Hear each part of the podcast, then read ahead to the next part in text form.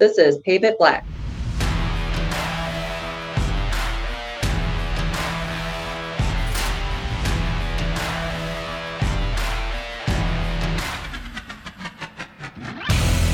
Hi, everyone, and welcome to Pave It Black, the official podcast of the National Asphalt Paving Association.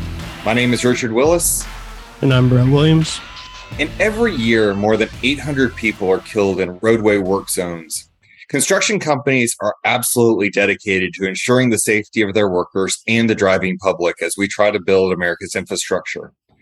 But roadway work zones use a variety of warning systems, barriers, and other traffic controls to make sure that drivers and work zones stay separated and everyone stays safe.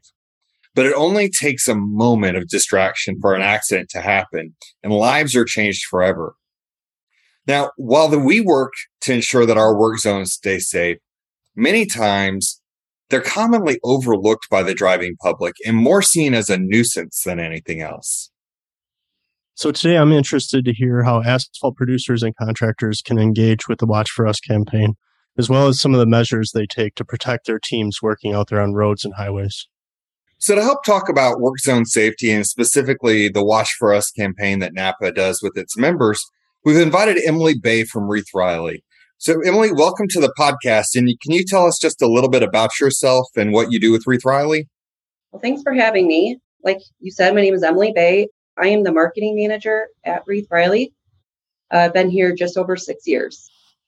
So, Emily, I did a little looking into Rieth-Riley and some background for today, and I saw that safety is right up there with honesty, integrity, and quality as one of Rieth-Riley's core values. So, I was interested to learn maybe some of the steps or programs that the company utilizes to ensure employee safety. Absolutely. We implemented various different avenues in to promote safety within our organization.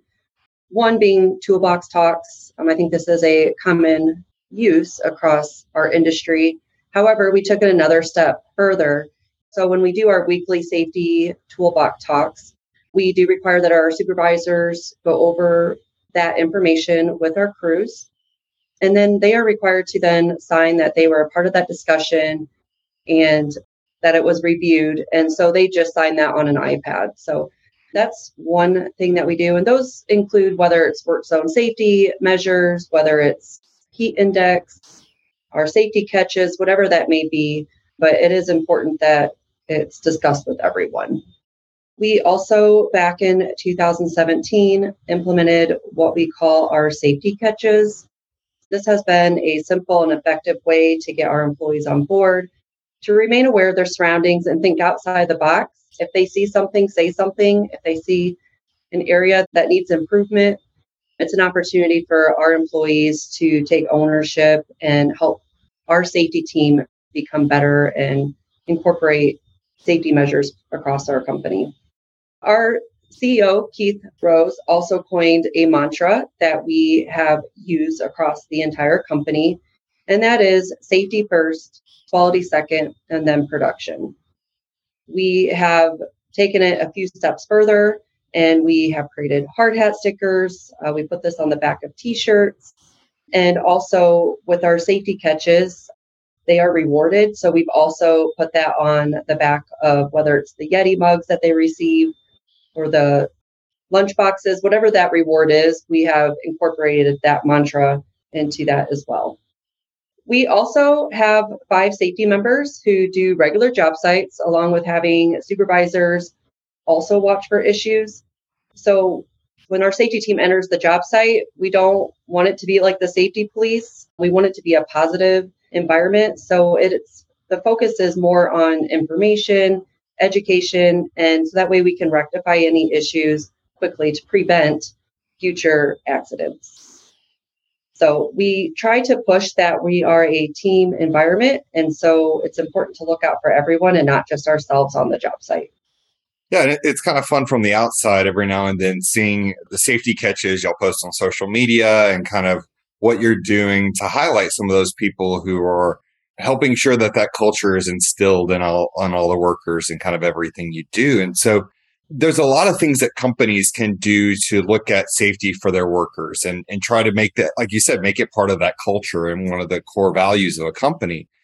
But the Watch for Us campaign really ventures outside of your own company in some ways, and you're trying to really address the driving public and show them the importance of awareness when driving in construction work zones.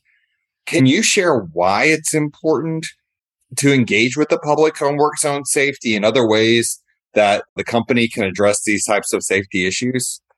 Yeah, so the Watch for Us campaign has been a great opportunity to focus on work zone safety. Of course, as internally, that's always a focus for us. But as you mentioned, for the public, it's important for them to understand that we all have families. We all want to go home. It's important to slow down. It's not just for us, it's for them as well. So, that Watch for Us campaign allows us as an industry during one week to promote that information, to share our stories, to share that there's a speed limit for a reason. You can't go 80 in a 45 mile hour work zone because within a second, something can change. And if they crash into a barrier, they could not only harm themselves, other drivers, but also our workers. So this year, we really enjoyed participating in the Watch for Us campaign. Um, we did hard hat stickers. We posted a lot on social media. We created signs, but it also allowed an opportunity for our employees to participate and get them engaged. And so that way, if we have their buy in on the focus on the work zone safety and then also pushing it out to the public. So Rieth-Riley really has went above and beyond on engaging with the Watch for Us campaign in the past. I was wondering if you could maybe share some of the activities the company has undertaken surrounding that campaign. Yeah, so what we did this year, we one focused a lot on social media, but in addition to that, we did the Wear Orange Day, posted that. We had asked people to share their photos on social media or with us so that way then we could reshare them. We created the hard hat stickers with the Watch for Us logo and we passed that out to all of our crews. We also created signs for our employees to hold up, but then we also later used them at different job sites that basically had the Watch for Us logo and our logo for the work zone safety. And then with the Watch for Us campaign, we really focused on the social media aspect of it. So throughout that week, we posted 61 times across all platforms LinkedIn, Facebook, Instagram, and Twitter. And with that, in just one week, we reached over 100,000 people and 8,500 folks engaged on our social media platforms regarding our different posts, our different stories. We really wanted to humanize our employees and really show that it's real people out there in the work zones. So we asked our employees or our crews, how many grandchildren do you have among this crew? How many kids do you have? However many, you know, just to really show how many people it would impact if they were to have an accident within the work zone due to the driving public. This is typically kicked off around where in many parts of the country you're kind of restarting your construction season, kind of that late March, early April kind of time frame. And and you have work zone safety week, go orange day, distracted driving month, and all of these things to bring the attention to this. But that's just a day or a week or even 30 days. And the reality is every crew out there works more than 30 days. And this is something that needs to be noticed and thought about throughout the year and beyond just this short range of time. And so, how do we continue to make this not just a, a, fad of a week or a day or something like this, but continue to make this a priority for those driving in our workplaces? As our industry as a whole, working together to not only beyond that one week, but if we could really use social media as such a powerful space to share our stories, to share what's happening on our projects, to show our crews who they are as people. But as an industry, I don't think we use social media enough. just on average, as our company, we reach over 600,000 people a month just through our social media. Imagine if, as an industry, we were all sharing our stories, our projects, or whatever that may be, because then people are going to start engaging with our industry. And so then at that point, we can really share more often on the work zone safety. Essentially, the more that we share and the more we engage with the public, the more awareness we bring. They're going to think back to one of those posts and be like, you know what, I need to slow down. I remember seeing something on social media about how someone driving down the road, they crashed, the mom, the daughter, and the employee died. So the more we share and of course, we don't want to make it seem all gloom, but at the same time, that shock factor is what people are going to remember. So I think as an industry, we should really utilize social media more. So I, I kind of wanted to circle back to safety in terms of things that are maybe a little more outside of our control, like distracted driving. And I was just interested to hear maybe if you had ideas on how owner agencies play a role in job site safety. And then if there are other ways that maybe I know you've really went into social media, but like engaging with community or opportunities to really further enhance safety on construction projects? So, I mean, we did touch on this when I was speaking with our safety manager, Bob Montel.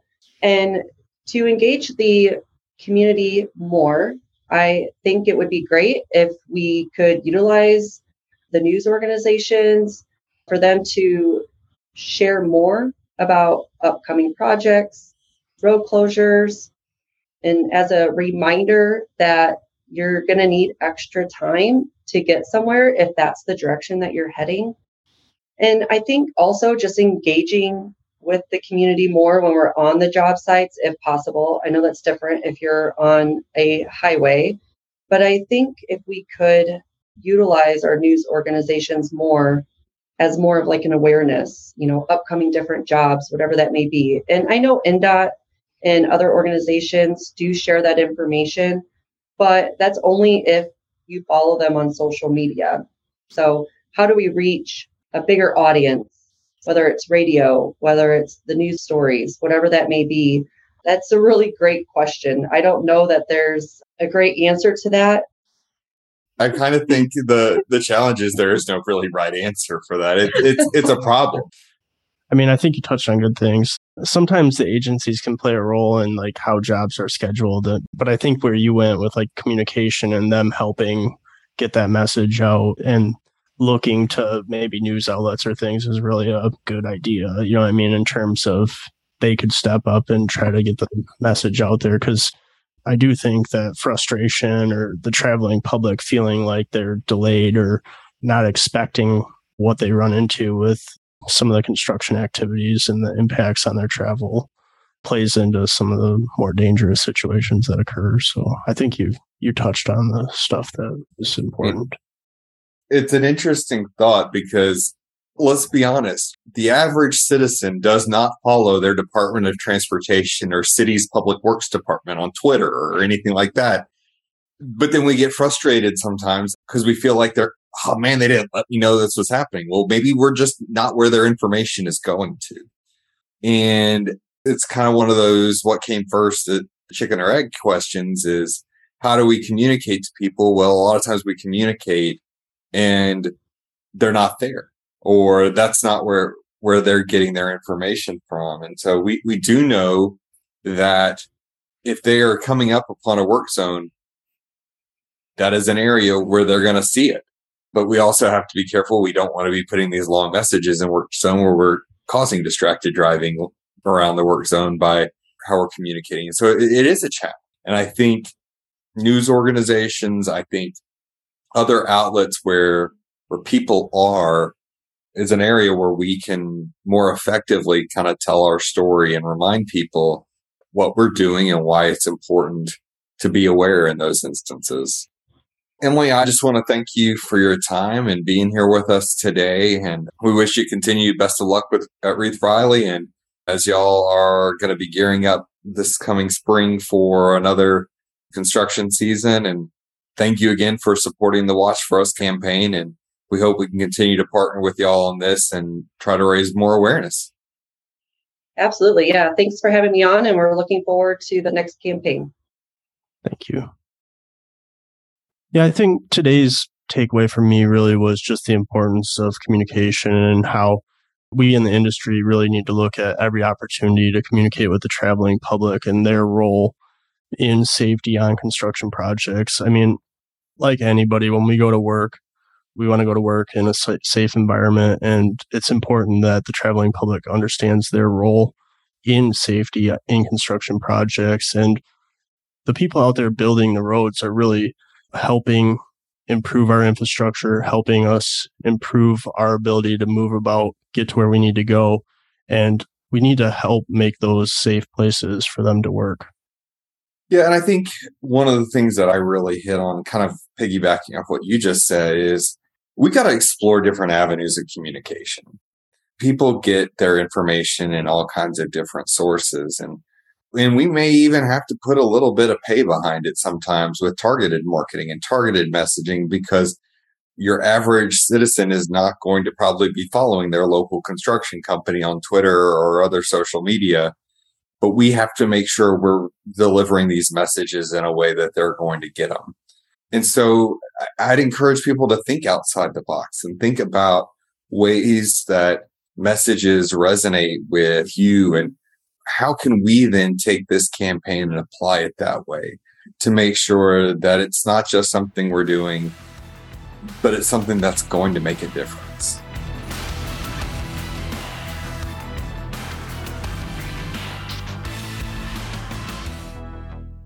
Thanks for listening to Pave It Black. Visit asphaltpavement.org slash podcast to find more episodes, suggest a topic or guest, become a sponsor, or learn more about NAPA. Pave It Black is produced and copyrighted by the National Asphalt Pavement Association. Music by Colleague. As always, thanks to the dedicated workforce connecting diverse communities all across America. Keep on paving it black.